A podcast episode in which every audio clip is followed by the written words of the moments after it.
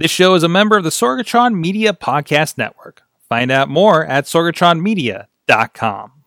Parental discretion is advised. This show is brought to you by Slice on Broadway, supporting Pittsburgh podcasting with the perfect pepperoni pizza. SliceOnBroadway.com. IndieWrestling.us. Check out IWC, RWA, and more. And listeners like you, support this show at Patreon.com/Wrestling Mayhem Show.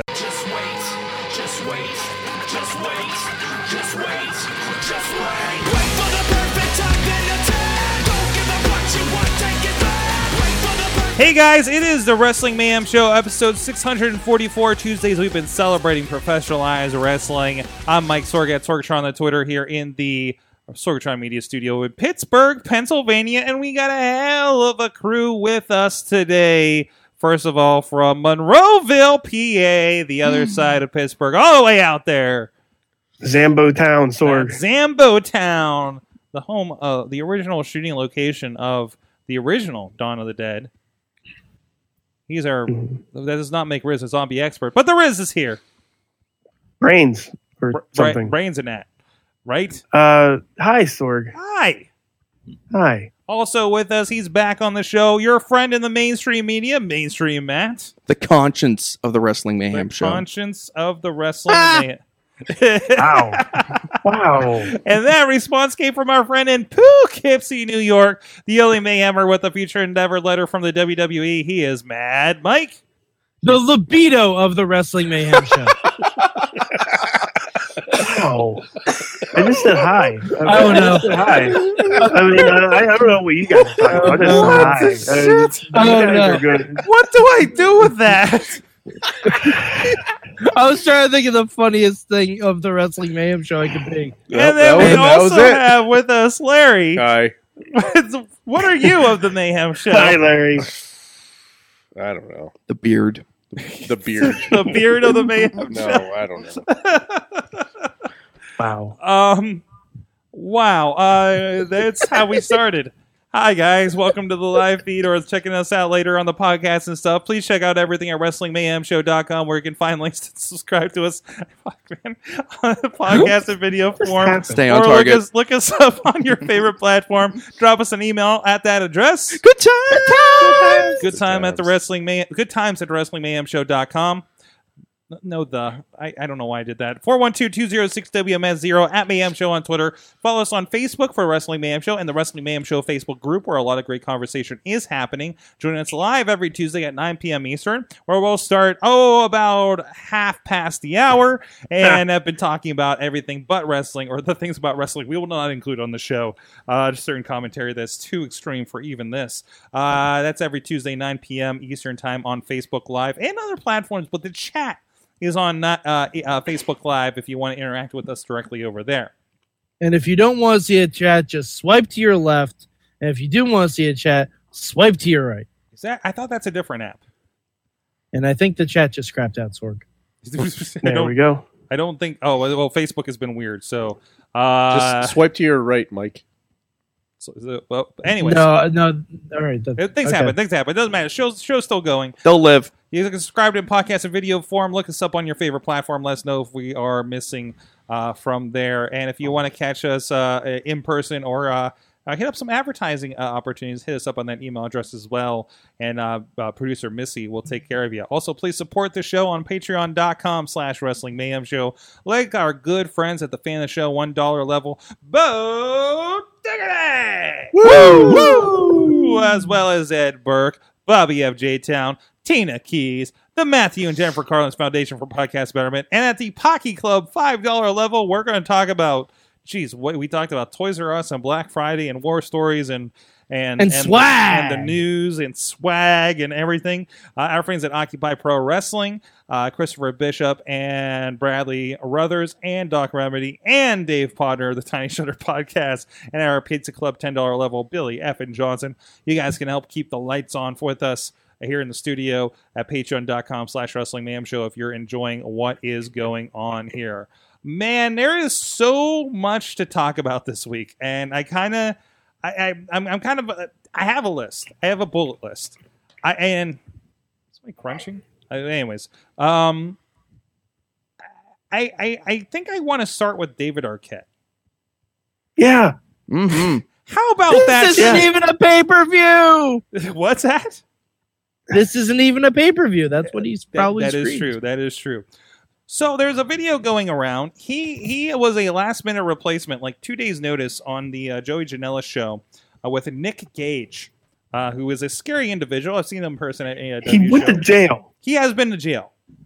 He went to jail. Who hasn't? And he almost killed David Arquette. He did almost kill David Arquette, it seems. So they had light tubes. It was for the GCW World Championship. And as we have an email actually in from Alex Kars of Occupy Pro Wrestling. So he has some commentary about it. This was the Joey Janela's LA Confidential. Joey Janela is actually injured. Is that correct? Yes. So, Joey Janela and the guy David Arquette replaced, Joey Ryan, also injured. And now David Arquette. There was a lot of light tubes. He seemed to sort of he got a really bad gash on his neck, and he seemed to kind of shoot with Gage at the end. I loved Twitter leading into it that he thought he was taking on his former brother-in-law, Nick Cage.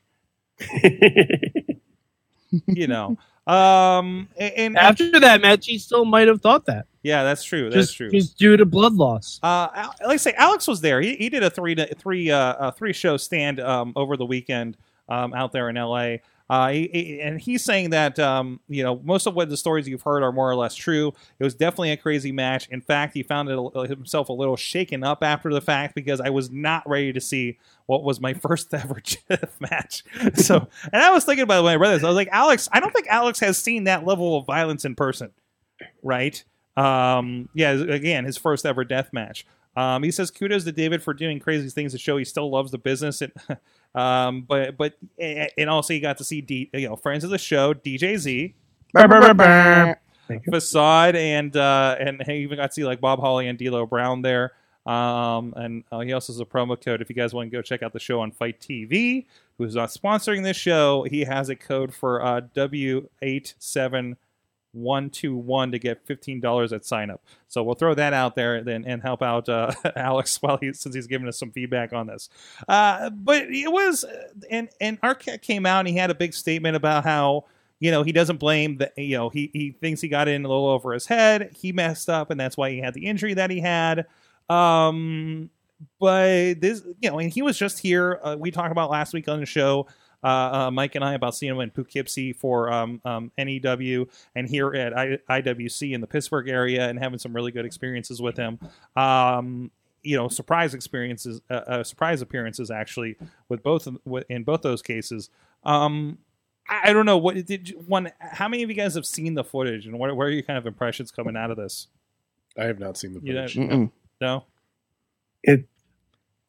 The gifs and the clips on Twitter were enough for me. So yeah, I think that's all you need to see because the footage I saw was like maybe a minute long, and it was him taking some light tubes, walking out of the ring, like kind of collecting himself. Looked like legitimately collecting himself. Came back in. Looks like some muddled fighting with Gage, and then a pin. So it was. It looked pretty rough, and I've seen death matches in person and on video before, and it looked tough. It looked tough. Where do we put the promoter in this conversation as far as what who bears the responsibility for putting someone in a situation that they should not have been in, which clearly was the case here? Arquette comes out and says that to not the promoters were nothing but good to him. In regards to this, he admits of getting himself in over his head on this case. Yeah, I wouldn't be surprised if he wasn't the one who like called up and said, "Hey, I would like to do this." That's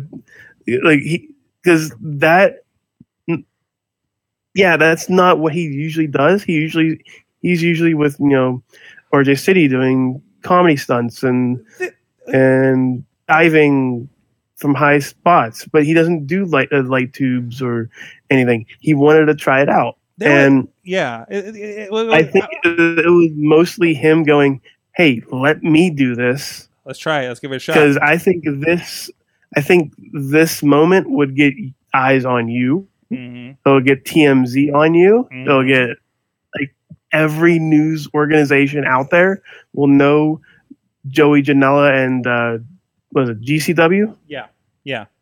GCW, even though TMZ did call it NXT at one point. It's true. I kid you not. There's a story. So what happens when you let Ryan Satin walk away? Hold on, Riz.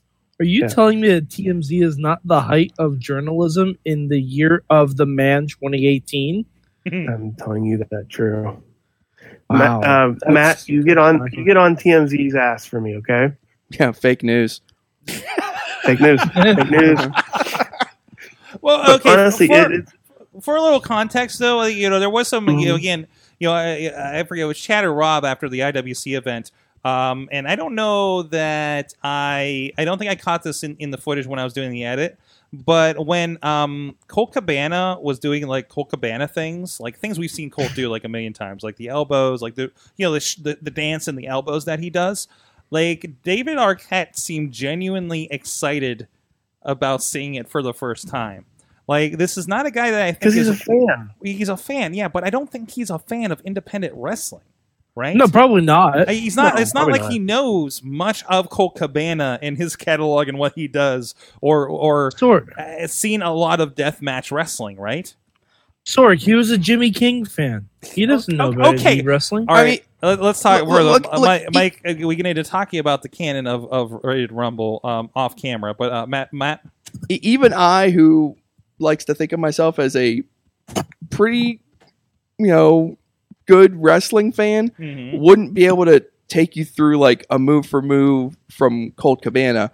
I've seen maybe like a handful of Cabana matches, so I don't know if that's fair. But also at the same time, I'm thinking to myself, like, again, not as someone who is not a wrestler and has never prepared for a wrestling match, like, if you're going into a match with anyone, are you watching a tape, of a past match of theirs, to figure out spots or things like that? Like, is that standard operating, standard prep for a wrestling match? So, is that something that David Arquette should have been doing and didn't do? Or like what? David Arquette isn't a standardly trained wrestler to begin with.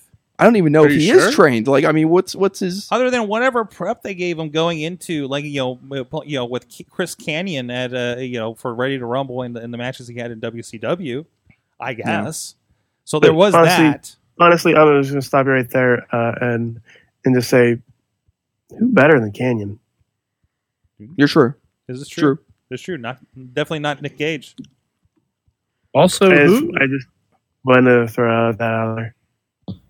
No, I think maybe like David Arquette probably knew it was a death match, but he might not have known what kind of death match Nick Gage has. Yeah. Yeah, I think that's probably where the Alex said he trained in Mexico for this current independent run. Okay, so that's good.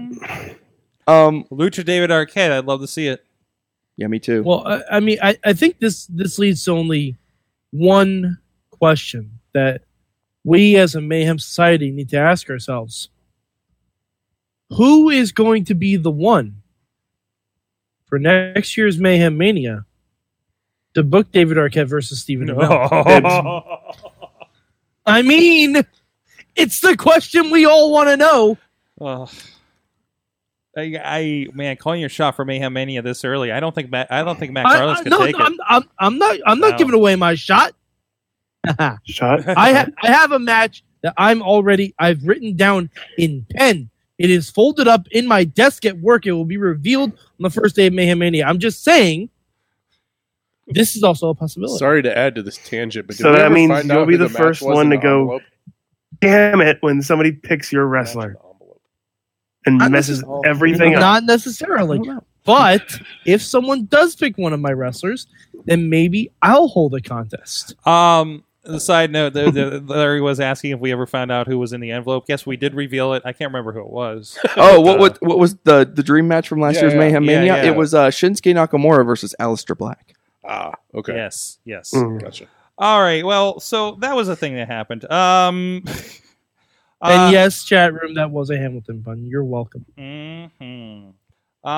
We also got to see this weekend War Games, another NXT pay-per-view. Alex also had some words on that as well. He was there in person, but he said that his live experience was slightly underwhelming, partially because where he was seated, he could see the action fine, but there was also things that he missed because A, he ran late getting for the show, and B, he couldn't see some of the details beyond the action, like the Dream World Order. Like, he couldn't tell that he was doing a Hollywood Hogan bit until he started doing like the crowd calls.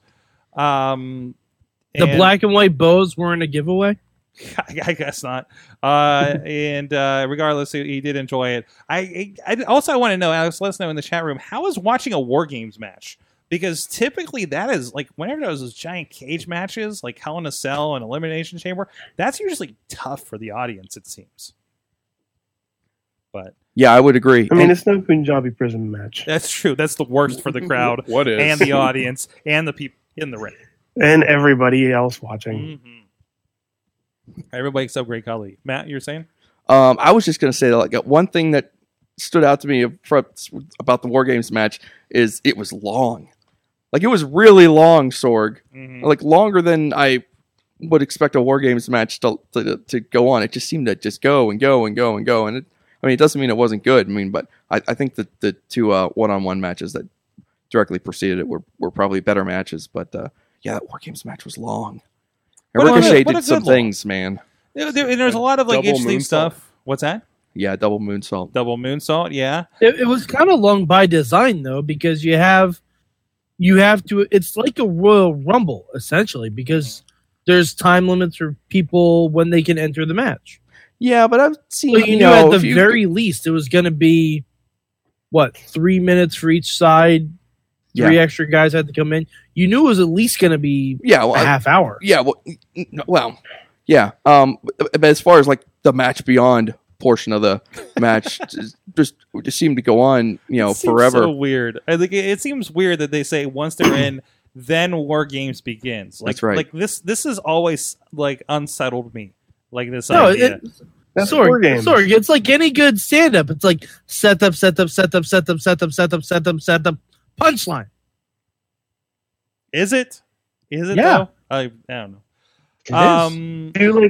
I did like at the beginning when the Undisputed Era tried to get in all three of them in, because that was the one War Games that they were in. That's how they started the game. That's how they started it. Everybody came in at once. Mm-hmm. Yeah. And it was like, well, no, now you have to do one at a time, like a good boy. But I was surprised they didn't do like what the normal, like the old-timey War Games was, where they just had people outside the ring and just go enter the ring right away after the three. They did do after the 3 minutes. Well, they did. They did. You mean you're talking about them doing the cages instead? No, I think I wait. Yeah, the cages at the top of the ramp as opposed to having them just waiting outside. Don't get the cages anymore, like the shark cages. Mm-hmm. Yeah, unless they're trying to sell merch again. Yeah, it could be. I don't know. I can't wait to see the Miz trying to take win a ladder match via a man lift. According to those latest toy commercials. Mm-hmm. Speaking of, we were talking about a lot of Toys R Us beforehand. I don't know where you're supposed to buy all those get hit toys by at. John Cena on the catapult. Yeah, it's John Cena on the catapult. I mean, that sounds like a TLC match to me. Tables, ladders, and catapults. TLCJ. J? Yeah, Jib. Oh. Jib? No, that's a camera thing. I'm working on it. I mean, I guess the bottom line for me on the show is, and TakeOver is awesome, it always is that as good as the War Games match was, it could not hold a candle to Gargano and Black and Ciampa and Dream. Those two matches were phenomenal. Both absolute fire. Absolute fire. Freaking awesome. Like Aleister Black's ceiling when he gets in there with someone who's really good. His ceiling is so high. Like the same thing happened when he had that one-on-one match where he actually lost the NXT title to Ciampa. Like that match was like astonishingly good. His match with Almas was amazing. Yeah. Like when he gets that super good, and the TakeOver match he had with Adam Cole, Like when he has that really good opponent, like it's unbelievable how good he is. I've seen him wrestle like less, opponents, and it's all right, But man, like his quality in the ring just like shoots straight through the roof when he's in there with someone like Gargano or Ciampa or Cole or someone like that. It's amazing. Maybe it's me. I'm still not huge on him. It's you. Yeah. But he's been in there with the guys that can make anyone look good. Right. I want to see him in there with someone who isn't like literally the main event performers of the card.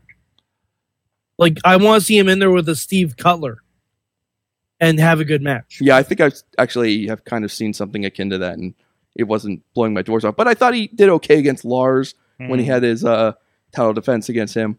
I mean, look, you're going to have a hard time finding a not good, NXT main eventer in that whole scene right now. Like that roster is so stacked. Like you're going to trip over like a 4-star match, at the top of that card right now. Oh wait, they're having him on the weekly show. But that's what I'm saying. Like if he gets called up to the main roster, like if you throw him in there with Jinder Mahal, what's that match going to be? Because I don't think it's going to be stellar. Hey, it'll probably be short too. So a standard SmackDown match. Is that a Singh joke? Which one? The short. It could be. So, Black versus EC3? No, I think EC3 needs to be the next one to go after Ciampa. EC3, Mike, I'm not... Like, since he's been back, he has not been fire with me. He hasn't... They haven't had him do anything. His matches... The thing with Velveteen was his only storyline. Yeah, what? No, I'm not even talking storyline. His storyline stuff has been good. His matches have not. I mean, let's just look at the fact that he and EC3 and Ricochet both basically entered NXT together at the same time. Yeah. And since that point, Ricochet has been, straight up titles. Ricochet has been spotlight matches in. EC3 exactly. Has had one storyline, right? And I think we have to. And that match at Takeover was great. And I think we have to ask, why has EC3 kind of been put on the back burner? Are there certain things that they are trying to, get them to focus on, before they kind of maybe reintroduce and re-push him again? I mean, it might be possible. They're just waiting for the next call-up. That's silly. What was that, Larry? Say that. They might just be waiting for the next call-up because they're going to send a bunch of people up to SmackDown. Yeah, and I don't think the TNA argument doesn't... It's pretty saturated right now. That's kind of the same thing has happened to Keith Lee, too. He's kind of there, but, Well, Keith Lee is just getting introduced. Yeah. Like, you unless they're coming in absolute fire... Like a Ricochet, right? Mm-hmm. That can just do stuff like over the top. Like he's on a different level as far as what he can display.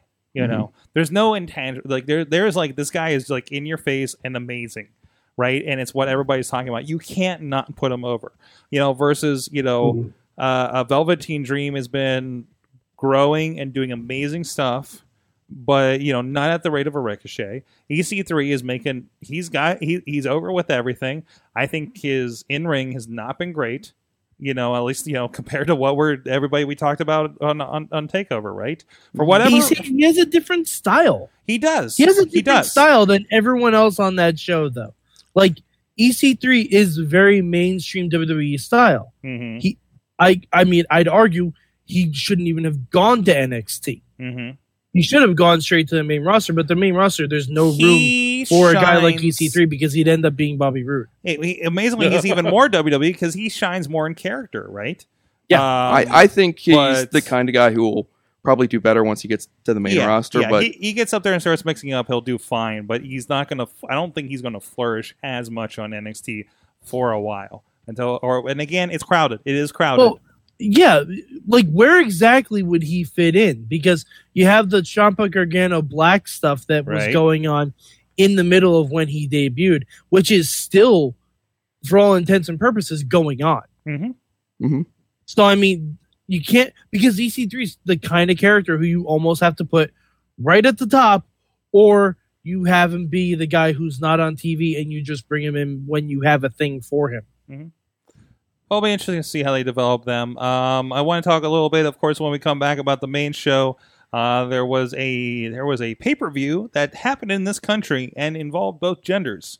And we can talk about that now from WWE this past weekend. And then, of course, we also want to send a shout-out to a friend of the show that has had some bad news this week that we'll talk about later on in the back of the book here on the show. Of course, I've been sharing tweets about it as well. But in the meantime, I do want to give a shout-out to... there's a lot of stuff going on here in the Pittsburgh area. I mean, we just talked about the top of the show. That was an indie wrestling thing that happened with David Arquette, of all people. And he was here in the Pittsburgh area, as I mentioned, with the International Wrestling Cartel.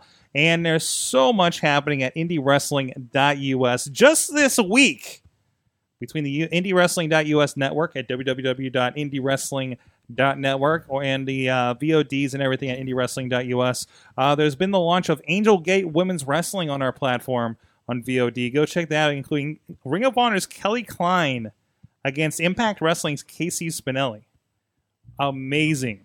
A lot of fun there. It's good to see Kelly Klein in action again in person, as well as our friend Lady Frost, who, of course, debuted first match ever against Asuka up in Cleveland. I think that was that before Mania? If I got my times right, something like that. I think it was before Mania. And we just put out this RWA match, the show, with WCW's Lodi. Man, Lodi. That shredded. Matt Harlan's got to experience in person, including that crowd. Hey, remember how I keep talking about RWA's crowd is kind of like the most intense, like anywhere that I've pretty much been? There's no indie wrestling crowd on the planet like the RWA crowd. Explain your experience with the RWA crowd just in that main event. Well, I was operating one of the ringside cameras, and there was a point during the match where Lodi's opponent had a steel chair. Mm-hmm. Oh, well, let's not shortchange him. Ryan Edmonds had a steel chair, and Lodi was unarmed, and one of the fans took it upon themselves to slide their chair into the ring to Lodi, help a dude out, right? Well, at some point, they say, that sounds like a great idea. Let's make this Lodi's rules for all you WCW old schoolers. And I swear to you, Sorg, at least a third of the fans in attendance just all at once decided that they were just going to get up and slide their chairs into the ring too. So we had this like mini ECW Cactus Jack Cherry fun chair throwing thing. Really, you remember that one? Yeah, that's kind of where we were going. Fortunately, most of the people offering the chairs into the ring were women and children, as you get at the RWA show. Yep. Yeah, women and children who want to see blood. All accurate. And all so accurate. They are all just sliding their chairs, and there's just a pile of 2 or 3 dozen chairs in the ring until finally they were able to just kind of like somehow they doused that. No guardrails. And we're like, guardrails. We're good. We got enough chairs. Thanks, everybody. Yeah. Not to mention, and then the return of G Raver, who was just made a good showing at the Blackcraft debut show. And then returned. They've got this thing in RWA. If the fans really like something, they, like as you said, there's no guardrails. The fans will just they'll all get around the ring and they'll just start pounding on the ring apron, because they're marking the F out, and they did that for G Raver. I mean, the thought in the back of my head during this main event was multiple times was, is this normal? And not normal for wrestling, because I knew it is not normal for wrestling. This is a rare gem. This doesn't happen anywhere. This is a rare gem of an indie promotion that people out there really need to check out. We're talking about RWA. And is this normal for RWAs? What I'm thinking in my head, as Sorg, as at one point, I almost took a chair that was exiting the ring as the referee was trying to clear it out of there, because I was getting too Spielberg for you, Sorg, trying to get the low angle on the chairs, and I'll try not to do that next time and put your gear in harm's way. It was just such a scene, and you wouldn't think Lodi what's Lodi bringing to the table? You know, you don't think back to WCW and be like, yeah, damn Lodi. But Lodi was there. Lodi was in freaking shape. Yes. Lodi had his gimmick. Right, he had his sign, and Lodi can work. Lodi was a staple there for a year. Yeah. Mm-hmm. So that, like, so in the RWA, there, yeah, they were familiar with him. He hasn't been there since 2013. Yeah. And the fans are still there and remember him, are excited for him to come back. They were going crazy for him. And Lodi, to his credit, was put on him and Edmonds, like. Just the talent to be able to draw reactions out of doing virtually nothing.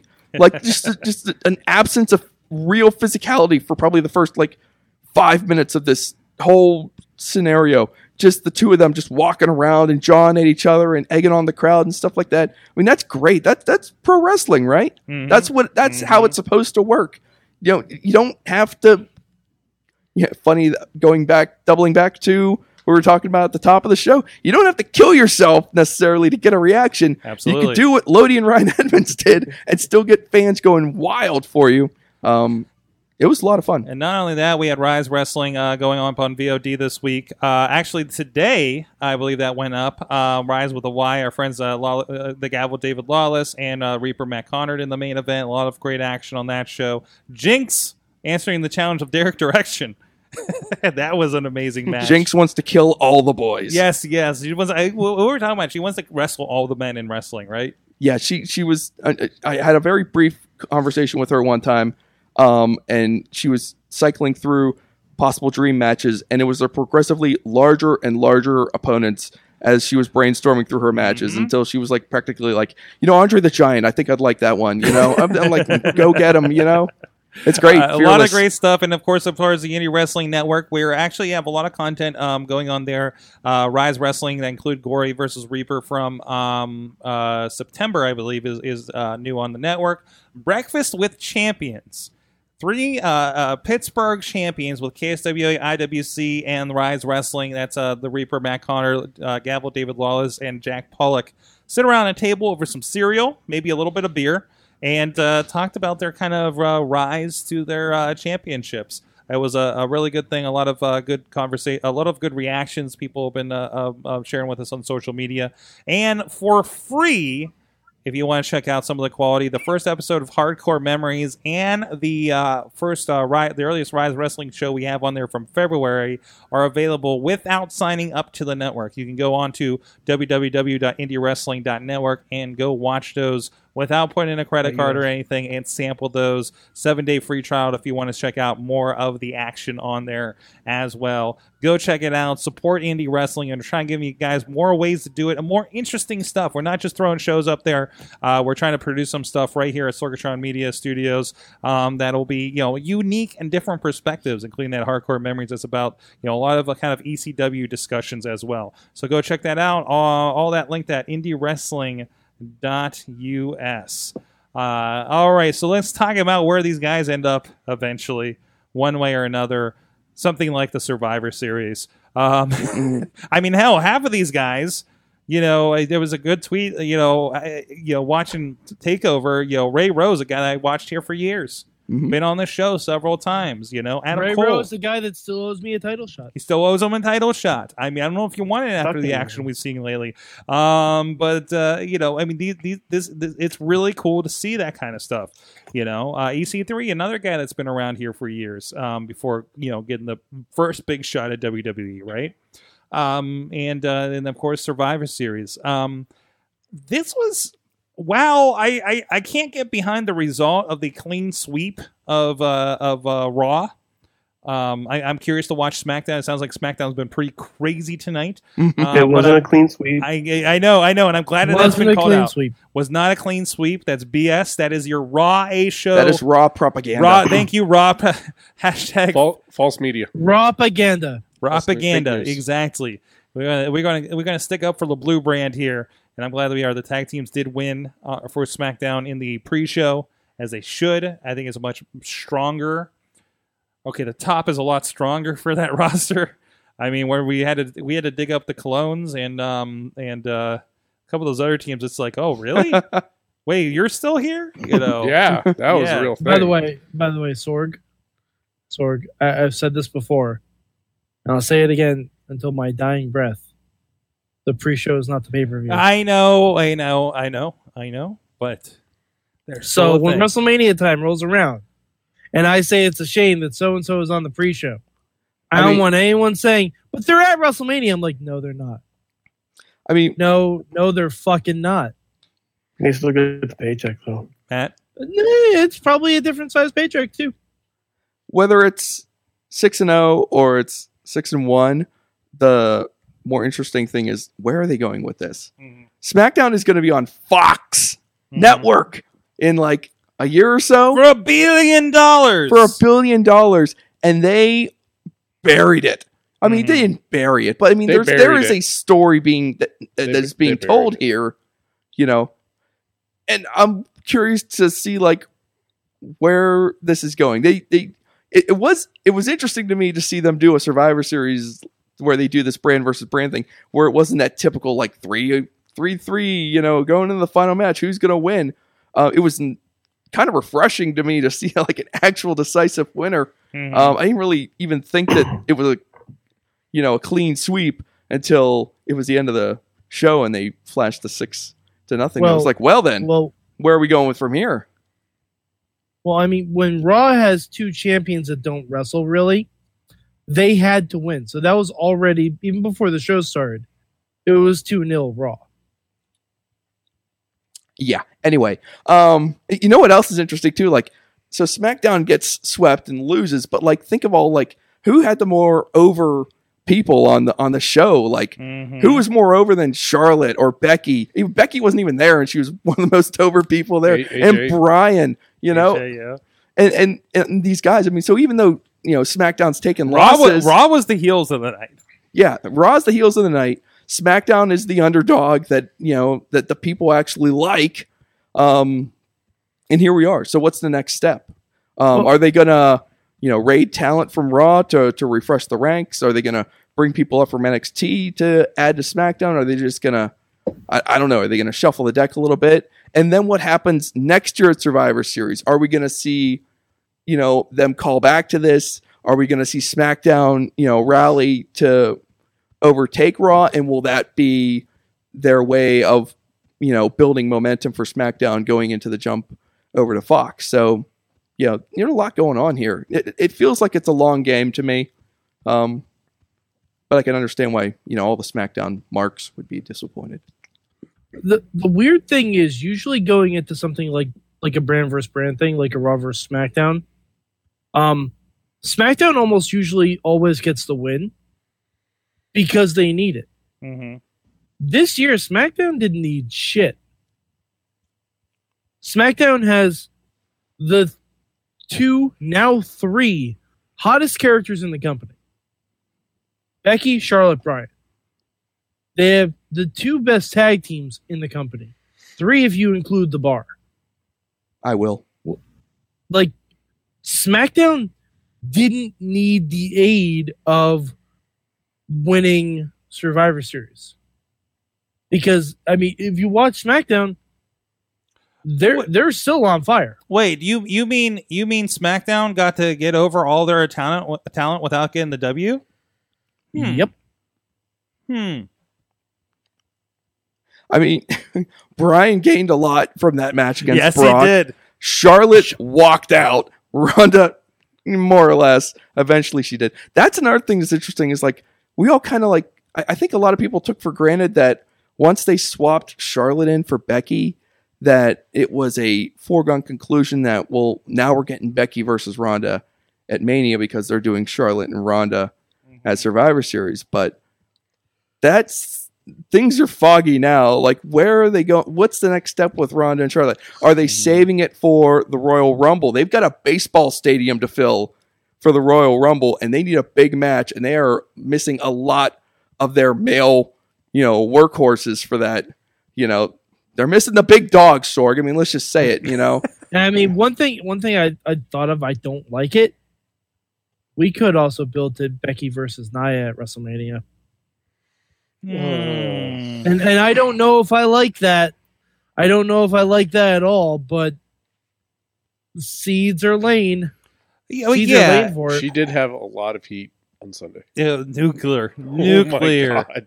I can't bring that around anytime soon, man. You would have thought she just won the main event at WrestleMania for the third straight year.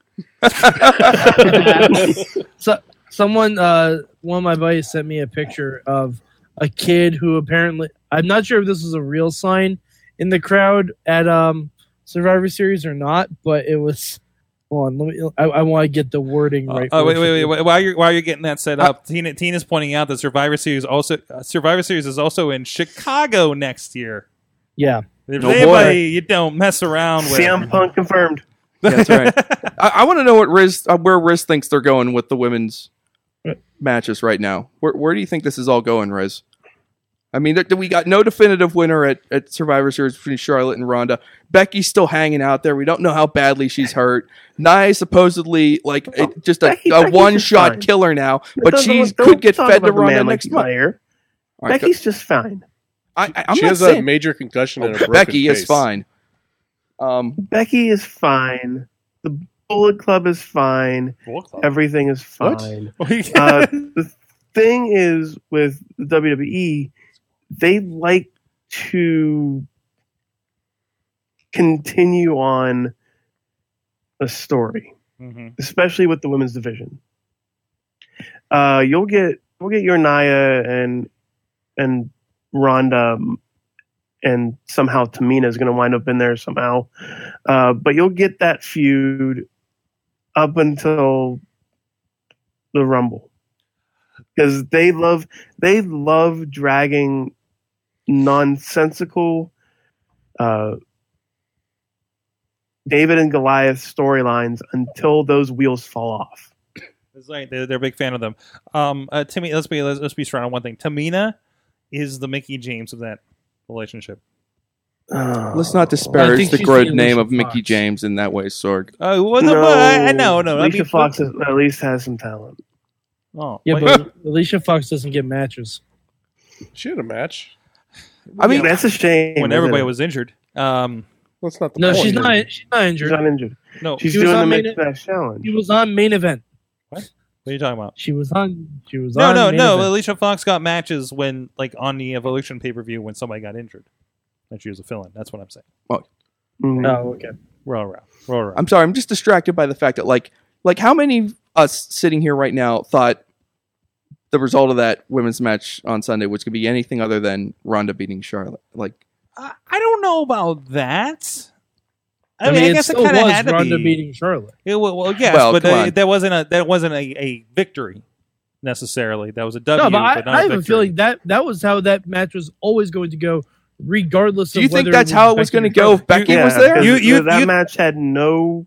There was no way to have anyone win that match definitively with a pin or a submission. So you think that would have played out exactly the same way with Becky as it did with Charlotte? So when Charlotte said, "I'm going to take care of Ronda the way you would take care of Ronda," they basically just gave her the same script. It's literally the same booking. They just crossed off Becky on the line, but Charlotte. Yeah, that's interesting. So is that? But does that? I just don't know where this is going. But now you have with Charlotte, and that's a good thing. Do something with her, right? And now they can't just have face happy go lucky Charlotte. They have to have badass Charlotte. No! With have badass you Becky. Seen her Did Twitter you watch today? The opening of SmackDown, Riz? No. Because Charlotte came out like a total badass and said, "Listen, I'll fight any motherfucker. I don't care." I'm paraphrasing. So they really did take Charlotte. The Iconics came out and they started to mock Charlotte, and Charlotte literally destroyed both Iconics in consecutive matches. Yeah. So, and she's quoting Joker from Dark Knight and stuff on Twitter, and it's pretty amazing. She's kind of continuing that Becky's playbook here. That's another thing you can see. That's different between Raw and SmackDown. SmackDown, they're developing their characters over and over again until they get something right. With Raw, you have You have Ronda, you have Nia, you have Ronda being all by herself. Mm-hmm. That's one. Then you have Nia and Tamina, mm-hmm. best friends. Mm-hmm. You have the Riot Squad, best friends. You have sometimes Nikki and Brie, best friends, sisters. How can they? And of course, you have Bayley and Sasha, the longest running storyline in WWE. And you know how I know they're best friends? Michael Cole keeps telling us they're best friends. They're best friends. And it's like they have one angle in everything they do, and it's not even the. It's not even different each and every time. It's kind of. They have each other's back. It's that they're so great, they're so. Like, it's just one of those things where I don't get it. I don't get why SmackDown has this epiphany on everything they do, like with their women's division, with Jinder freaking Mahal. Mm-hmm. Don't get me wrong. Don't get me wrong. His world title run sucked. but it was an experiment. It was something. Yeah. And do you want to? Sorry, Riz. Sorry. Continue. I'm just ranting right now, but I'm just going. Hashtag Riz rant. Why can't SmackDown writers just beat the ever living shit out of the Raw writers? They're the same people. Amen. Do you know how good SmackDown is? Carmella had 2 successful runs this year. Yeah. One is a heel, and she's killing it as a babyface for literally the only thing that's different is a hair color change and R-Truth. That's a big thing, though. Yeah, it is. You put R-Truth on it. He's a rocket ship. Oh my God. Hey, wait. Honorable mention to R-Truth the entire night of Survivor Series. Yes. Trying to get on the women's team, the Raw team, and the SmackDown team. Thank you for R-Truth. I am thankful for R-Truth. I want to do that part of the show. And dressed as the gobbledygooker tonight on SmackDown. That man could have got Roman Reigns over. They should have tried that. Should have. Yeah. They should have. Jeez, that and Dean Ambrose. Mm. Now, Dean Ambrose, I think, is an interesting one. But that we were talking about. I want to touch on this. Another one that. Hey, no, Riz, you've got enough rant time. They're best friends. They're best friends. They were best friends. How can one friend turn on the other friend like that? They're friends. Riz, I'm turning on you. We were best friends. So Collins and I were talking about beforehand the Dean Ambrose thing, and Mike, we had a version of this conversation last night. But. I wanted Matt to kind of share a little bit of that perspective, and again, you know, part of what's you're looking around, or trying to think what that perspective was. I'm trying to remember how I was doing my Dean Ambrose voice. But no, that's a Seth Rollins voice. Oh, it's close. He was doing a good one before the show. You want an answer? I don't even want to talk to you. I don't know. I don't even know. Sometimes I just, you know, and then I'm like, oh, well, I mean, and then I'm just gonna go flip this tire. Just shut up. I don't even want to talk. Ambrose, why don't you tell me what you did? Yeah. You gotta be a little, like the Parambos, but to be Rollins, you gotta be on your knees. Okay, you both sound like the big heads from Rocco's Modern Life. Thank you very much. Yeah. Wow. So the Chronicle episode on Dean Ambrose was an hour long, mm-hmm. but Dean really only said about like 3 minutes worth of coherent things. You know, it's like. He's just kind of like, you know, I'm in the desert. I'm going to ride my bike. I'm working out. I'm so. And then he like, and then it goes on. He comes back. You know, he's been fighting his way back. He overcame this infection. He's talking about how he knew it was, you know, bad news. They never state. You have to know for yourself where. You know, Roman Reigns, you know, departs and announces that he's fighting leukemia because they never say it in the middle of the Chronicle episode. You just reach a point in the episode where Dean is just like bubbling and bubbling and bubbling, and then he just like snaps, and all of a sudden he just like is just all hate and just like mad and can't articulate his feelings at all because he's Dean Ambrose. But that's part of the, you know, that's part of its mystique, is that you have no idea what's possibly going through this person's head. There's another great part in that Chronicle, Sorg, which I mentioned was my favorite part. If you recall the Raw episode where Dean is basically baited by the by Bacon Mac and Cheese, yes, that he's the weak link of the Shield, and they go through this, and they go through this 3-hour angle of like Dean's the weak link, blah blah blah blah blah.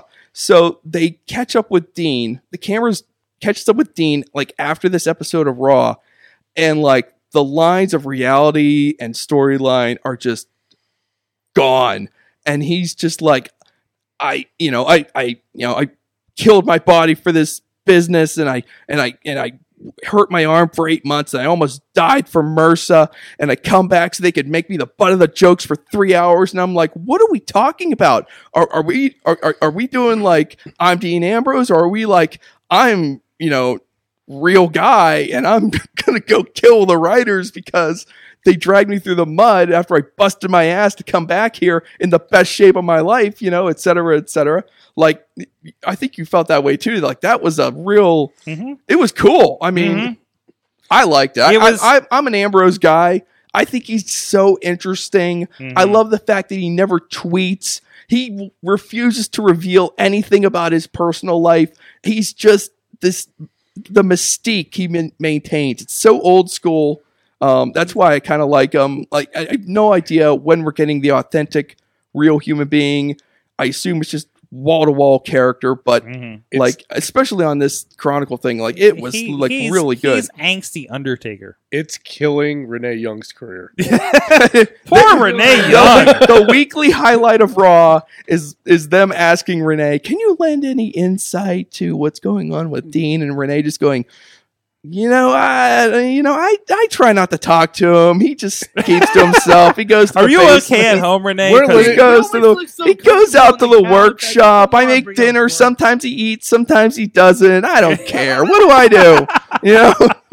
He's just out on his bike a lot. Our marriage is just like anyone else's. He just like disappears into the desert for a couple of days, and then he's back in time for us to get on a plane to the next Raw. They're going to turn her heel. We don't travel together. It's a little weird. I mean, they won't stop talking about it. They won't stop asking her about it, which makes me think that there's another shoe is going to drop, and I don't know if it's going to be like Rollins getting in her face, and then Ambrose goes really crazy, because I mean, like, he could go like Randy Savage kind of crazy if he starts going at, you know, if Rollins gets in Renee's face. They're going to turn her heel.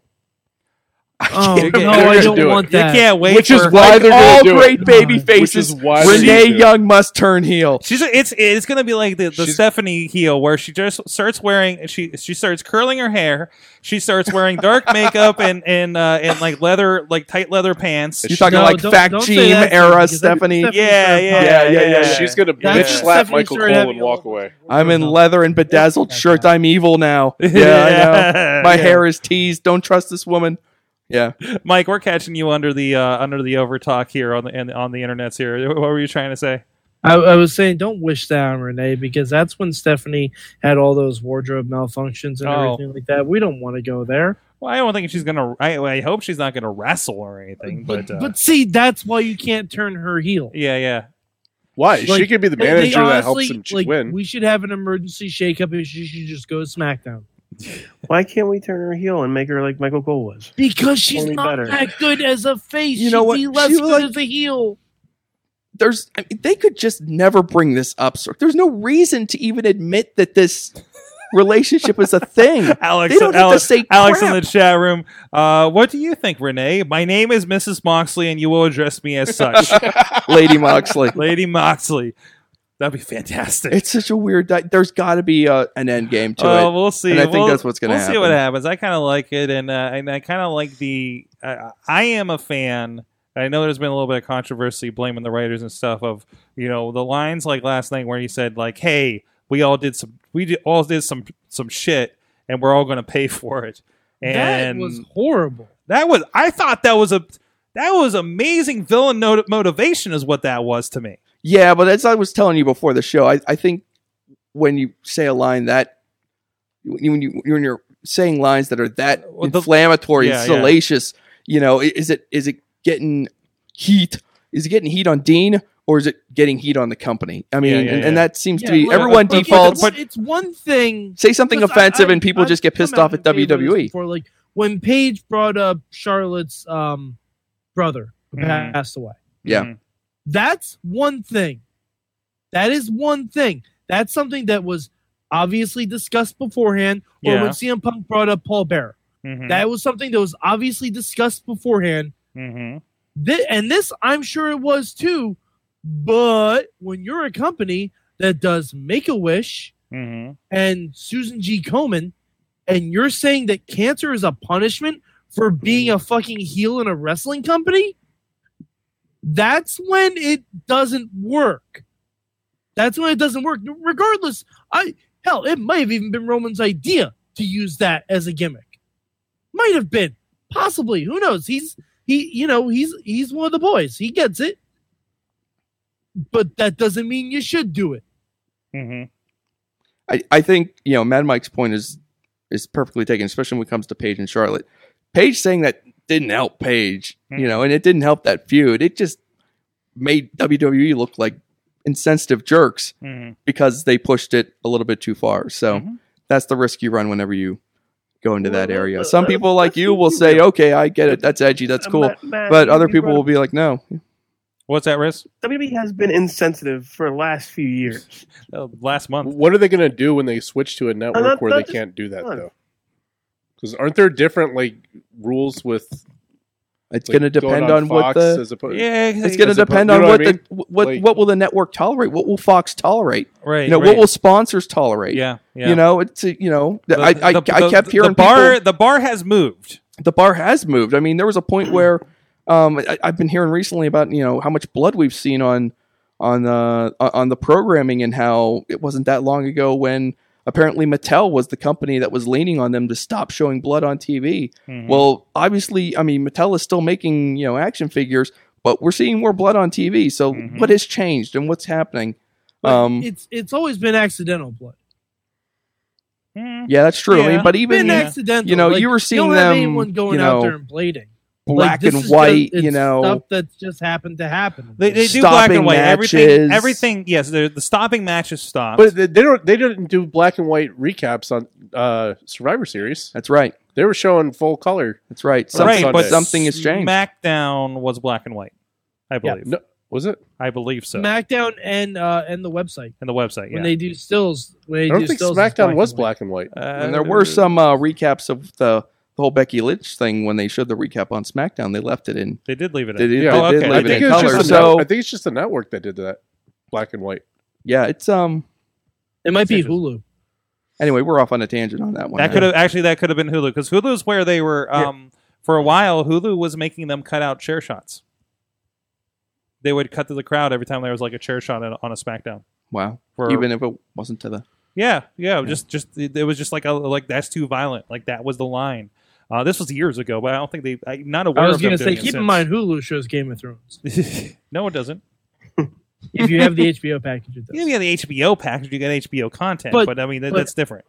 But, all right, guys, we got to go to an ad here. I want to give a shout-out to my good friends at Slice on Broadway, supporting Pittsburgh podcasting with a perfect pepperoni pizza right down the road here. If you're in the neighborhood, if you're checking things out, a lot of you guys visit Pittsburgh, and I do appreciate you checking out our friends here in Beachview, Carnegie, PA. That's on the way to the airport. Out at the West End and PNC Park, home of the Pittsburgh Pirates. They've been supporting us for a good long time here, feeding the crew that comes in here through the night. And really appreciate their support of the shows. Go check them out, sliceonbroadway.com. I know there was a contest on there. I don't know if it's still going on for free pizza for a year, so go drop into that. I think it's a texting situation over at sliceonbroadway.com. So please participate on that, and please let them know that the Wrestling Mayhem Show sent you. Kick in the door, guys. We'll be back with the big question. A little bit about a friend of the show that's on some hard times. And what are you thankful for in pro wrestling this year? Right after this. Sidekick Media Services. We are your sidekick in business for social media, video production, and more. Find out more at sidekickmediaservices.com. Becky Lynch and Chris Jericho for the Intercontinental title. Becky Lynch, Chris Jericho. Can't wait to see it at Wrestle Kingdom. Jericho's going to show up at Evolution wearing like a Charlotte Flair mask. And just rip it off mask. Like Bishop. Guys, wrestling's so good right now, even when it's bad. That works. So this week's big question is a question I like to ask every year around this time as we get ready to eat lots of turkey and become thankful for things, or figure out what we're thankful for, or survive the holidays. I don't know, whatever your deal is. But I like to at least like take it back into the spirit of the holiday and ask everybody, what are you thankful for in pro wrestling? Mike, I know you're going to say the man. You know, yeah, I'm going to say the man. But I'm also going to say Lucha Underground. I'm going to say the man. I'm going to say getting to see Kenny Omega versus Phoenix live. I'm going to say thank you.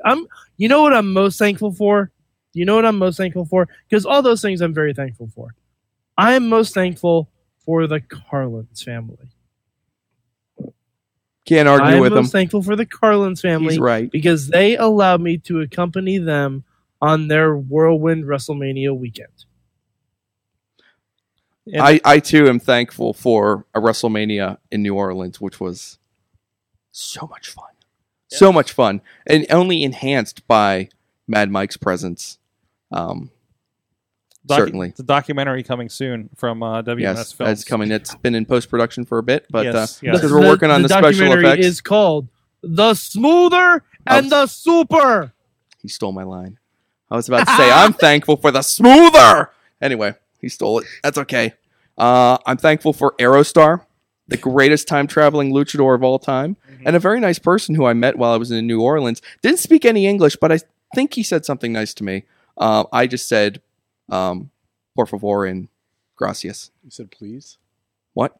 Yes, por favor, tiny stuffed Aerostar thing. That's what I bought from him. Swag. Geez, what else to be thankful for? I too, am thankful for the man. I am just I don't know, Sorg. I mean, there's so much to be thankful for. I don't want to steal everyone else's ideas. So Larry, jump in here. I'm thankful for the man. That's all. Nothing else? Nope. I gotta be honest. I've watched maybe 3 months worth of wrestling. This year, he's had the tough season. I've been dipping in and out. It's not been a big year for me. He's been doing the wrestling dip. I was going to say, Larry's got to be thankful for a New Japan app, though. You know, but I haven't watched, I haven't been keeping up to date with it since Dominion. So, Riz, do you want to jump in here? I don't want to steal your stuff. What? Are you thankful? Is it my turn? Anything? Thankful? Is it my turn now? It is. Sure. Okay, good. First of all, I'm thankful for being on the show, being here with you guys, talking about everything that's going on in professional wrestling. Secondly, I'm thankful for the connections I've made over the past few years with guilting RJ City into being my friend on Facebook and Twitter and everywhere else.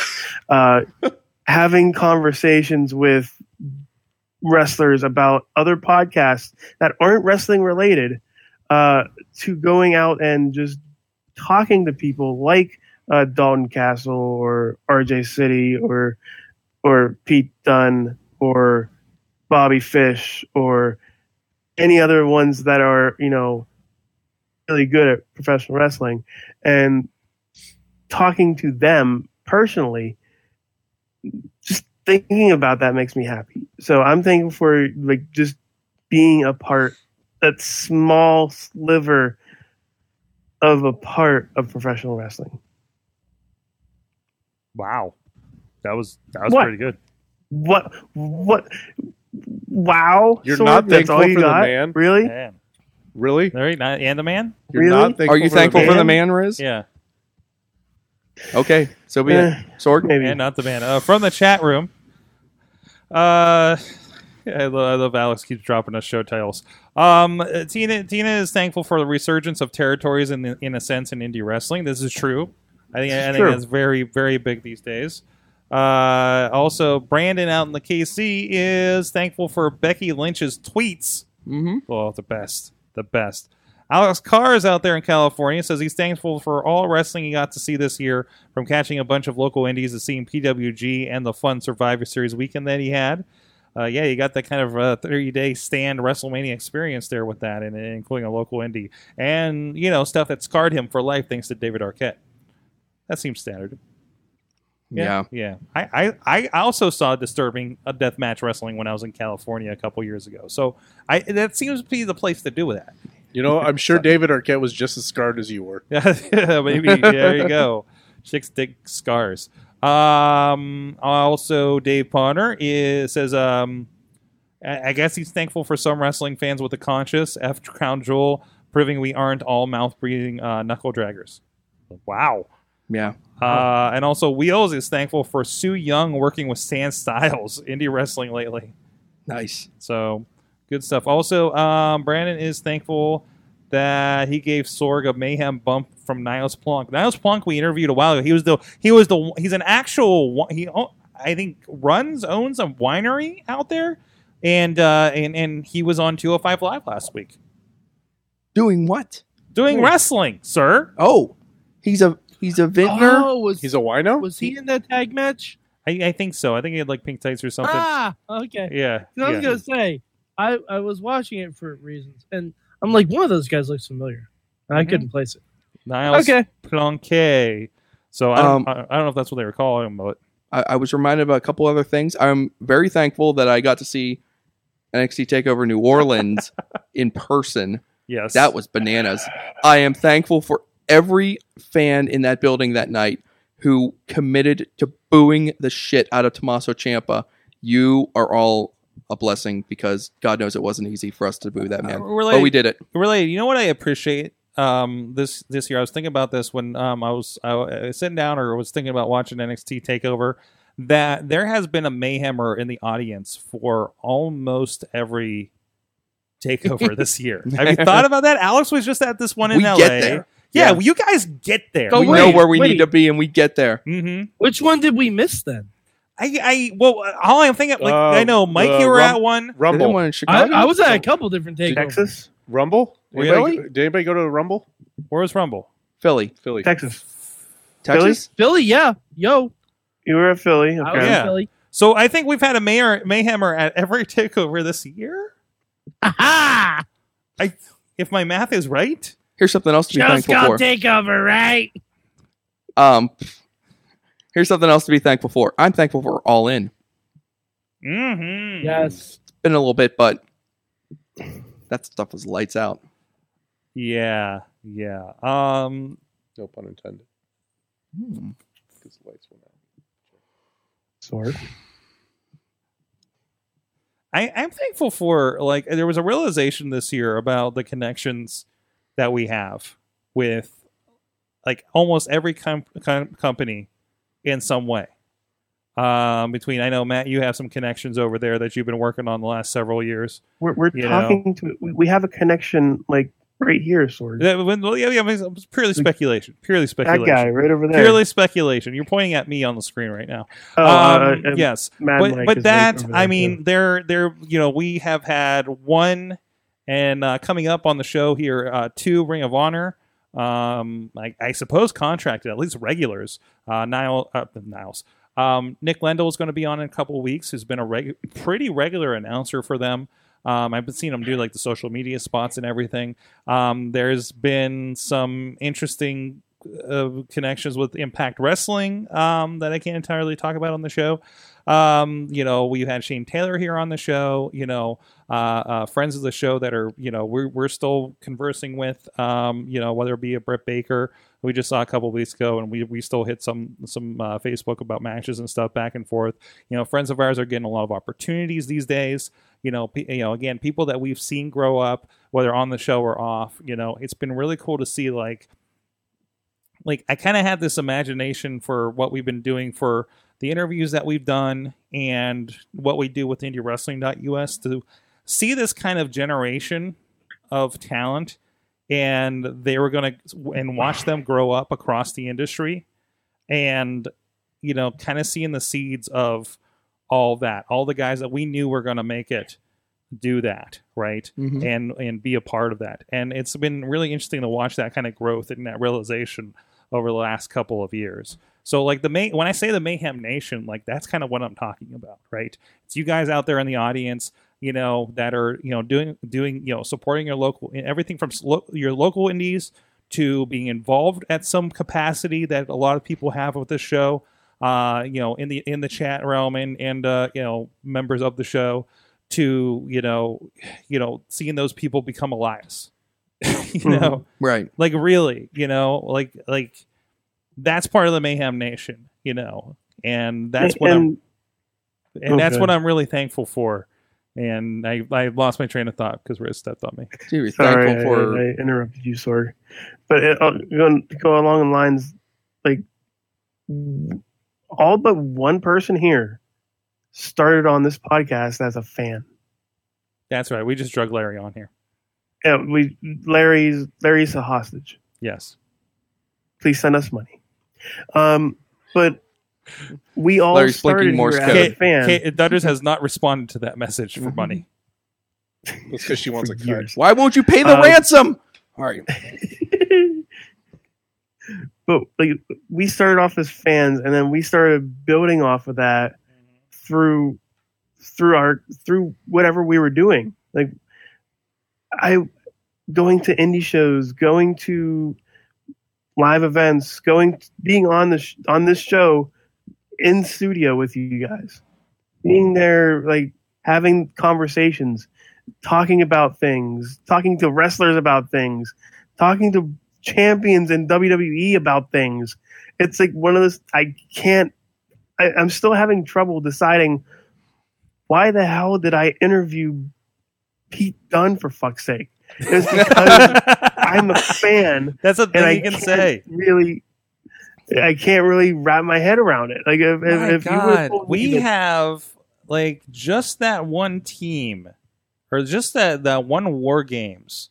Like, I was realizing that I have filmed a match for everybody except Ricochet and maybe Kyle O'Reilly. I can't remember if I've seen Kyle O'Reilly. He has had to be on IWC. Kyle O'Reilly's definitely done IWC. He's done IWC. I know the rest of the guys have. Yeah.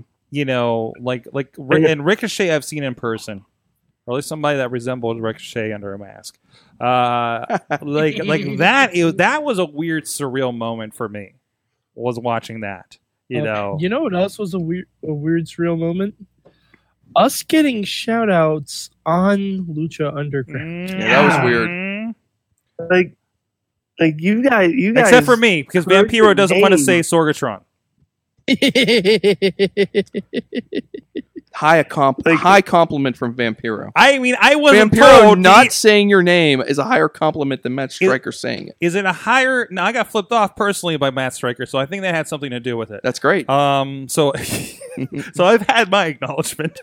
So I don't know if it's better to not have my name said by Vampiro out of protest, or having Mad Mike being told to eat a bag of dicks. I'm still working on that.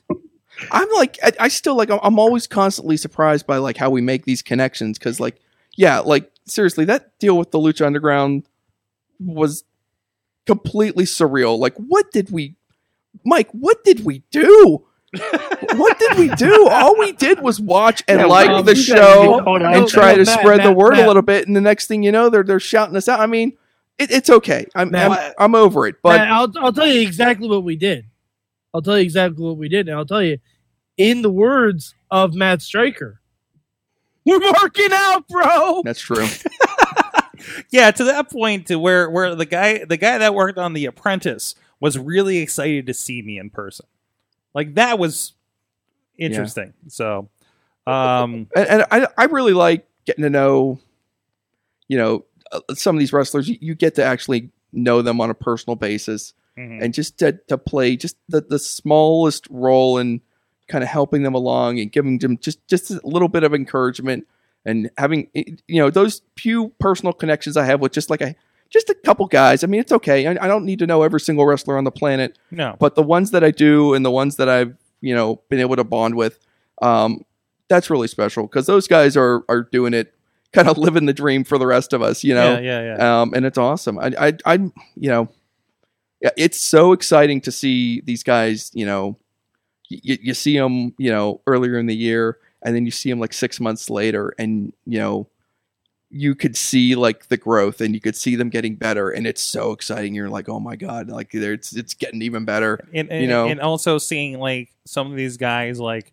oh yeah, I know Ray Rowe was the real deal like 10 years ago. Right. And now everybody else gets to see it. Yeah. And you like pulling me aside at like some of the shows and being like, Matt, this guy, watch that one. And I'm like, all right. Mm-hmm. You know, and then he, you know, you see the guy and you're like, yep. Mm-hmm. And you're like excited because, like, you know, we've seen, you know, one gang of guys and girls from, you know, our area, you know, make their way and become like national names, and now like here comes the next wave. Facade and DJZ hanging out in LA, and Facade's Facade did a damn 450 from the rafters at that show. I didn't see that at that David Arquette show. Am I right? No. Cars, am I right? I'm sorry, my phone died, so I don't have any chat room right now. But, we'll see. He'll confirm. Yeah. But yeah, no, that's amazing. That's amazing. I mean, I have a wrestling figure of someone who I sang the Captain Planet theme song with. That sentence in and of itself should not exist. Mm-hmm. Mm-hmm. But it does, and it's real. Yep. I shot an interview with the now former WWE champion in their hotel room in Pittsburgh. That's like weird to me, but anyways, well, there's our self-actualization moment for this, and I have an ad, but I can't read it, so you need to vamp until my phone comes back. Top to bottom, I'll vamp for you. Yeah. Oh wait, my phone. Pop quiz, hot shot. Yes, you've got to sneak into the Survivor Series. You've got one chance. What's your disguise and what's your end game? I'm still trying to figure that one out. Yeah. God, Enzo, what the fuck? What the hell were you doing, man? It's my favorite meme from the weekend. My favorite. All points to AIW, man. AIW, them and some of the wrestlers have been getting bad news, and we'll talk about one of those. But at least he's had Enzo. Like there was a tweet that says sneaking into venues that have banned AIW. Looking like this, and just a picture of him. We've been having some fun with it. Thank you for, you know, hanging out. The best part about that disguise is that people noticed him in the disguise before he revealed himself. They're like, "Hey, man!" They're like, "Is that your face? Is kind of distinctive, sir." Right? It's so messed up. It's not like he was still like hunched. He was still like trying to hide. Like you look very suspicious in the second row, sir. People on television were pointing him out. Yeah. They were like, look at this guy. Does this guy look like Enzo Amore? Yes, it does. So and it wasn't like, at least from what I've read, it wasn't like he was fooling people in the production trucks either. No, because I just read that somewhere. Yeah. He definitely was. Everybody was looking at him going, what the hell is he doing? Yeah. So see, you know something else you can't teach? The art of disguise. So he gets up, and I want to see the beginning. I want to see what incited him actually doing it. Like, because the word is that after being found out on Twitter, he reacted by standing up and doing what he was doing. So he had something else in mind. It feels like he was going to do a run-in. Maybe. On what? I don't know. On the cruiserweight match. I would have died if he would have tried to do a run-in during the women's match, and Ronda would have just snapped him. While Charlotte just woos in his face. Woo! You know? She just hits him with a kendo stick. Maybe. Jeez, yeah. Oh, my goodness. Well, bad choices. He was there early because he thought the cruiserweight match was the pre-show. Mm. Little did he know. Maybe they changed the card at the last minute. And he had to sit behind the one guy who everybody's going to look at because he's at every show. Every damn time in the same damn seat. Who was it? Red Hat? Who was it? The long hair guy. I don't know the long hair guy. I know who you're talking about. No. You know the long hair guy. Yeah. Mm. You'll know long hair guy. When what you a guy. Anyways, hey, I want to give a shout out to our friends now that my phone is rebooted. This past Friday, saw some insane wrestling action at Joey Janela's LA Confidential. But not without some casualties. Our hashtag WhamFam brother Marco Stunt was injured in a match, and he has had surgery to repair a broken leg. He looks to be making a full recovery.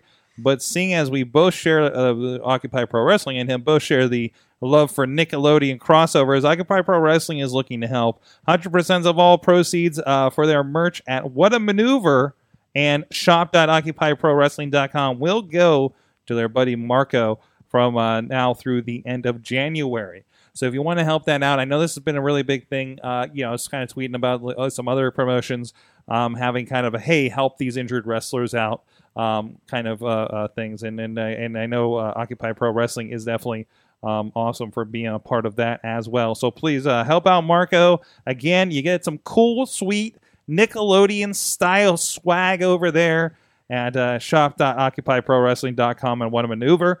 And you help out Marco Stunt as well. So go check it out. And I understand there's some cool stuff in the works for the new year at OccupyProWrestling.com. So please go check it out. And this is another way for you guys to support independent pro wrestling. That's another podcast I know that we do here, but it applies because what did I say a few weeks ago? We're going to talk about the good shit, right? It's not going to be just about WWE. It's going to be the good shit. Frankly, WWE was good shit this week. And maybe we won't talk about any WWE because it's going to suck next week. Probably because it can't keep up, right? Wow. Wow.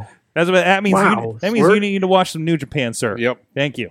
Yes. I'll get right on that. Yeah. No, you don't have to start like right now, but like after the show. Start it right now. In the meantime. Okay, let us know what's going on in New Japan.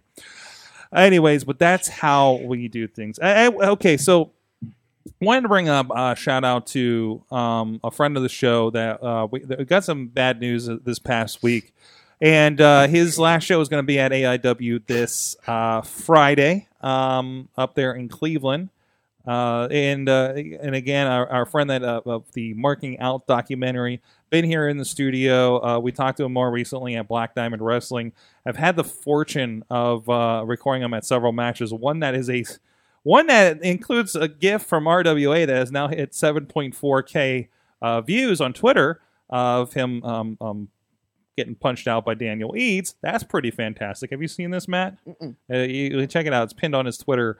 But Magnum CK, the Magnum CK on Twitter, he had a pretty deep thread that it's been on his Facebook. I saw it on the Twitter, and I know that's been what I'm sharing lately as well. But he discovered he's been having some injury problems, and he discovered that he has a genetic weakness in the spine known as spinal bifida. Thank you. And that is going to preclude him from being able to continue wrestling. It's something that I've been dealing with for a while. And, of course, this is a guy that's reinvented himself in the last year or so to great, amazing moments. It's kind of become a thing where you get back after an indie show and you try to find out what Magnum did this weekend. Because it was probably pretty fantastic, right? I've had the fortune to shoot his matches in IWC, kind of seeing the change from what was his team with Jock Sampson of the Mega Plowers. Thank you. Into the current iteration of Magnum CK. Thank you. His debuts in Ring of Honor, his re-debut in Black Diamond Wrestling, seeing his action in Rise Wrestling with a Y. We're looking to hopefully probably service some of those matches for you guys to kind of celebrate what Magnum CK has brought to us. There is a scene where I think Papa Shango made him and his fellow production members vomit black goo in the ooze sword.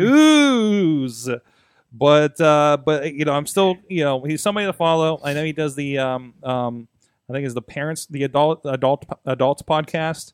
And he's a theater guy over there in Ohio, and he's always been an interesting one to follow as far as that goes. So I definitely recommend that. If you have not experienced Magnum CK and are in the Cleveland area, please go check him out at that show this Friday at AIW. I believe AIWWrestling.com is the site to get tickets and information on that. Search it, Absolute Intense Wrestling. You'll find it.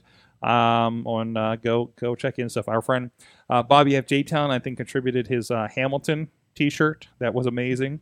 He's been a good friend of the show, and kind of want to support him in this next chapter of his life. And hopefully, I don't know that this is something you come out of because it's a genetic disorder for wrestling. But thankfully, he is pursuing still his theater career as well. So so that's great to see there.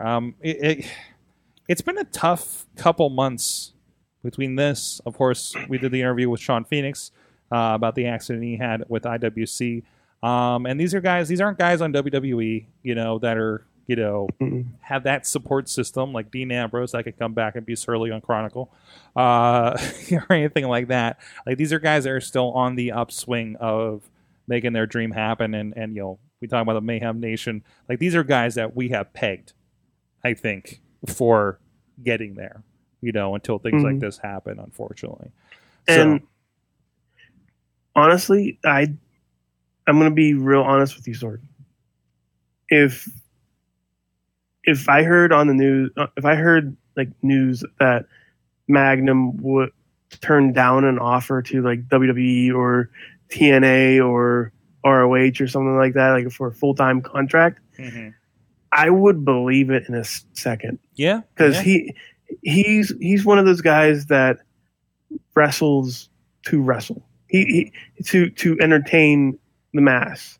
He was and is what sports entertainment is, and would have performed well under circumstances no matter what they gave him. With him, I don't think he was going to leave theater. His stage is his stage. Yeah. I've been trying to reiterate here. I said it on my Twitter. Ciampa's doing it on a main stage, but he's not the best. RJ City, as much as I like him, and as much as he is very entertaining, he is not Magnum CK. Magnum CK brings to wrestling what a mixture of talent and a mixture of entertaining people, and a mixture of actual wrestling and the Andy Kaufman of professional wrestling. Like it's just that mold, that mesh that I never saw before in professional wrestling. That's why those videos that from RWA or from AIW or from whenever you see him go viral, they are perfectly done. And to that, I there was one promoter where he had to do a minute match. Some time got cut down for some reason at a show, and he basically had a match where he came out, did his thing, did his entrance, got knocked out, and then did that stumbling thing to the back. And that's where the promoter said, I was like, wow, it's a shame, because that match was so short. And he said, well, actually, that's when I was sold on the guy. Yeah. Was what everything he did around the match, and that was I think that speaks volumes for a lot of different aspects about wrestling, and what kind of what makes you different. I just heard a veteran in the business in front of a lot of younger guys talking about what makes you different, what makes your old Ferrari, what makes your Ferrari different out there in the ring, and I think that he definitely added something different to that. So I don't want to stop talking like he's dying or something. That's not, he's just not going to be a wrestler anymore. Right. He's still going to do very great things. And that sucks. Like that just saying he's not going to be a wrestler anymore sucks. Cause he was really good at it. He was really good at entertaining people. And it sucks that he's not going to do that anymore in the ring. Absolutely. So anyways, I guess go check it out. Check out what's going on with them. Again, try to make the AEW if you can. Riz, let's go to AEW. let's cancel our plans Friday and go up there. You want to go to Cleveland? Yeah, let's go. Let's go to Cleveland. But anyways. Because that's also the last event at the venue. At Mount Carmel, yeah. Caramel. I'm going to go Caramel. I'm sorry, AIW. I don't know if this really botches your plug here, but Mount Caramel is where it's at now. Oh, geez, guys. And I'm sorry. I'm sorry that to Junior. Apparently, I don't know what I said, but hey. Yes, Sword. We're the ones that are supposed to have the potty mouths, not you. I know. Yeah, really? Mike's on the show, and you're going to call me out. I guess. I don't know. Anyways. Maybe he looks up to you as a role model, Sword, not me. That could be. Oh, I'm sorry. Jeez. All right. Hey, guys. Go check out... Speaking of some local wrestling, let's give it a shout out. Lucha Fiesta Pittsburgh. Is that how they say it? Oh, is that a good announcer? Oh yeah, yeah, spot on. Thank you, Matt. I was sold. Okay, I've been listening to. I want to run across the street and buy a taco right now. Just hearing that. Listen, I listen to a lot of the radio when I'm going over across the street to get my groceries. Oh yeah, it's all just kind of sinking in. I think I might have had a conversation with somebody that was completely talking to me in Spanish.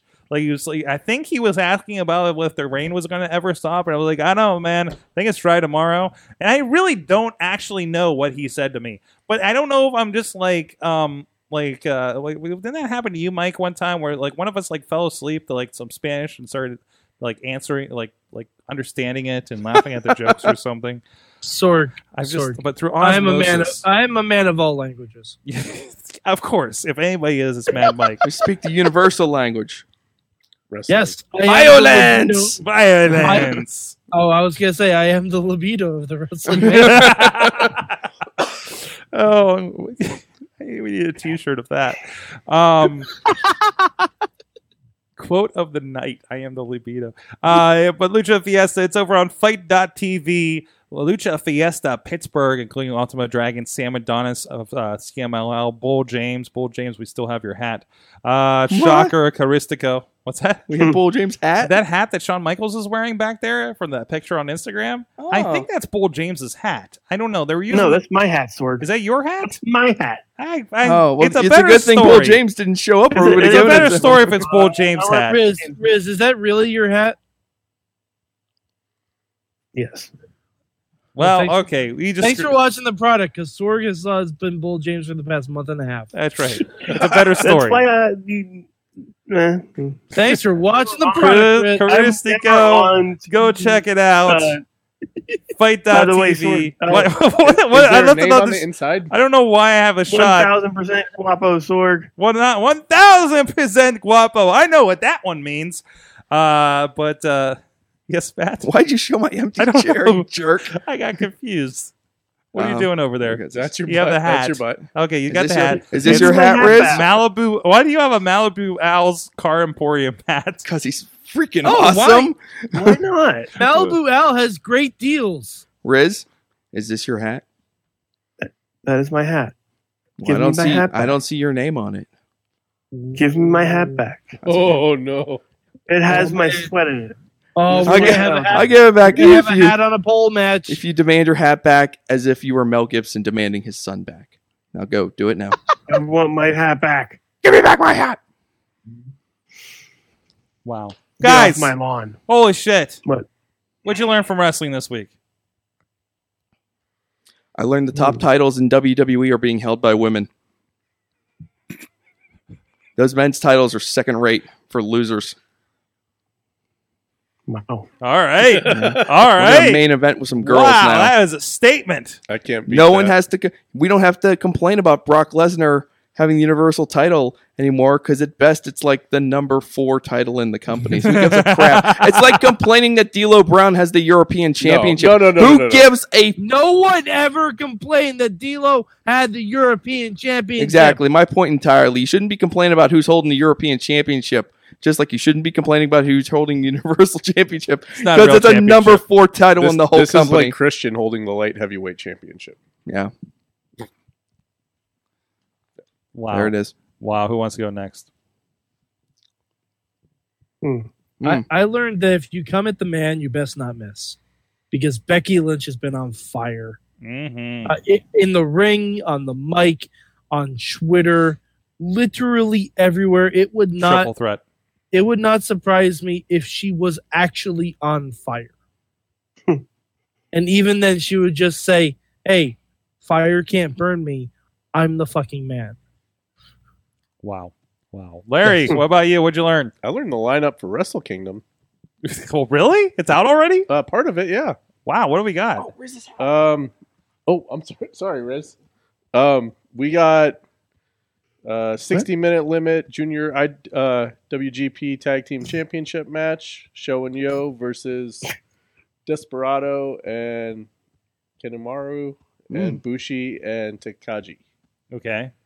Kushida and Taji Ishimori for the junior heavyweight championship. That should be a good one. Mm-hmm. Okada and Jay White. Mm-hmm. Jericho and Naito. Mm-hmm. And Kenny Omega and Tanahashi. Mm-hmm. That's all we got so far. So I think there's still a few other matches that they have to put on there. But yeah, looks good. It's going to be a long night, Sorg. I'll bring the ramen. Or a long morning. A long morning. We're taking a nap before the show starts. Nope. We're watching Tag League. Tag League. Wrestle Kingdom. That's how this goes. Here's how it's going to go down. Our Doc Remedy's going to doze off again during Tag the Tag League, break for ramen, Wrestle Kingdom. Oh, boy. What day of the week is it? I'm going to try to stay up with you guys again. We're going to try to stay up again? Friday. Friday, January 4th. So, as in like Friday morning? 1700? No, I don't know. Yeah, that would be all right because it's on the same date every year. It doesn't matter what day of the week it is. Yeah, it's like Christmas. Let's have it on a convenient day. Friday. So it's a weekend. It's a weekend. Okay, it's a weekend. See you there. There's no school. Yeah. Fantastic. Plows will be running. Yep. What? Well, might snow. The tea will be running. Yeah, that's right. That's right. It will. Mike, what did you learn? I already said what. You said that already. Riz, what did you learn? I learned that Japanese superstar Yoshihiko is coming to the United States. Oh? You know who that is? Tell us, Riz, for the people that don't know. That is the world-famous, history-making blow-up doll. Mm-hmm. Where can we see this? Are you talking about the duck? Coming to DD Pro America. The duck? What duck? That's the duck that was on the river. That's the No. He's come to face the duck. Although main event dream match. Hashtag dream match. Yoshihiko versus the giant duck. I mean, if you have the chance, look up any one of this person's match. I'm going to say person because, pointing out there. Didn't they have a match against Kenny Omega? Yeah. Yeah, I thought so, and it was awesome. Almost as good as the match with Phoenix. Almost as good. Mm-hmm. Almost as good. Oh, wow. Okay. From the chat room. Oh, boy. Want me to help you out here? Yeah, I got it. Hot Wheels learned that Becky is the man. We knew that. Thank you, Hot Wheels. Brandon learned that why do they hold tournaments during certain pay-per-views, but they don't do anything with that tournament or the winner after the pay-per-view? They need to do more. Okay, that seemed like more like a statement than something you learned. I think they need to do less. There you go. Okay. Alex Carr's learned that D'Lo Brown and Bob Holly can still go, and David Arquette is an absolute trooper. Alex, not a super trooper, just a trooper. Alex, quick question before we sign off. Was D'Lo wearing a chest protector? This is very important. That is true. I learned I can't do live production at RWA anymore, you guys. I can't do it, man. It's too much. Those fans, the chairs, they just is too much. Yeah. Also, I learned that Jinx will fight every man. Yes. Mm-hmm. Or try to. Or ask to. Oh. He didn't wear a chest protector. Not related. Wow. Also, it's a simultaneous. Also, at the same time. I learned that she's gonna be something about being known as the Jewish Chihuahua, and I'm lending Wicket as a mascot for her. Oh my God! Yes. Is he gonna be like Winston to her? Jinx to be Davy Boy Smith? Or? Yeah, I think the Winston thing exactly. Like the British Bulldogs, right? Awesome. So, yeah. So hold on. If Jinx wants to be known as the Jewish Chihuahua, in the month of December, she needs to have a gauntlet match called 8 Crazy Fights. Please tweet her that. tweet her that right now. Get on that while we close the show. MadMike4883 is about to drop some hot fire on Twitter. Yes, I am about to tweet at Jinx. Yes. That my idea. And Riz is not here. Hi. He's back. Here I am. Riz plays games. We might play, I don't know, we're either playing games Friday or we're road tripping the AIW. If we are playing games Friday, yes, join us. Yes. Because we're playing some Jackbox games. Yes. We're either playing Jackbox or we're driving to Cleveland to see Magnum CK's last match. I don't know yet. Or we're playing a game called Dream Daddy. I'm not sure. Maybe we'll do all the things. Wait, Dream Daddy? Play that. I'm going to make you play that, Sorg. Don't tell Sorg what it is. I'm not. Do I need to keep Safe Search on? Yep, probably. No. All right. The Brohemoth Invitational is going to be Wednesday. We're playing. We're having a turkey cup or turkey bowl. With Mario Kart and wrestlers will be playing. It'll be on all of our streams. It'll be on the Indie Wrestling stream on Twitch and probably anything else I can hook it up to. Please tune in for that. It'll be check our social medias. First and third place that Chachi plays. This is true. Invite. Yeah, I don't know. That's up to Brohemoth. My sister challenges the winner. I speak for her. There you go. Matt Harlan's mainstream Matt1T on the Twitter. Happy end of sweeps, everyone. Happy end of sweeps.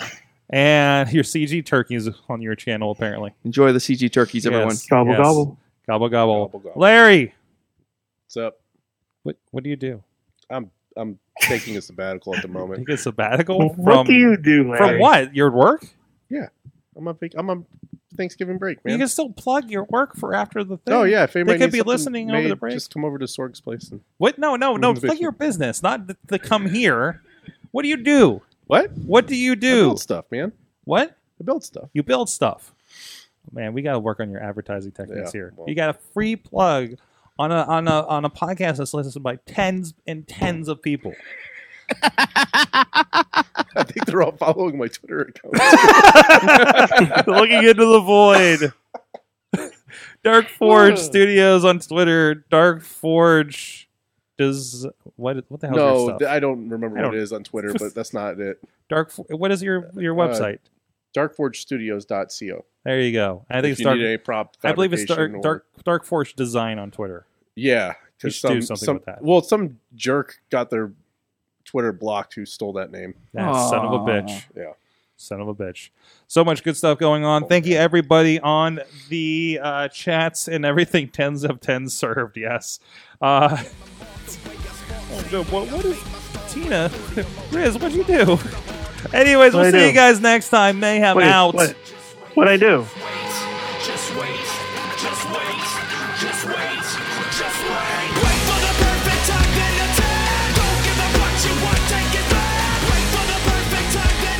This show is a member of the Sorgatron Media Podcast Network. Find out more at sorgatronmedia.com.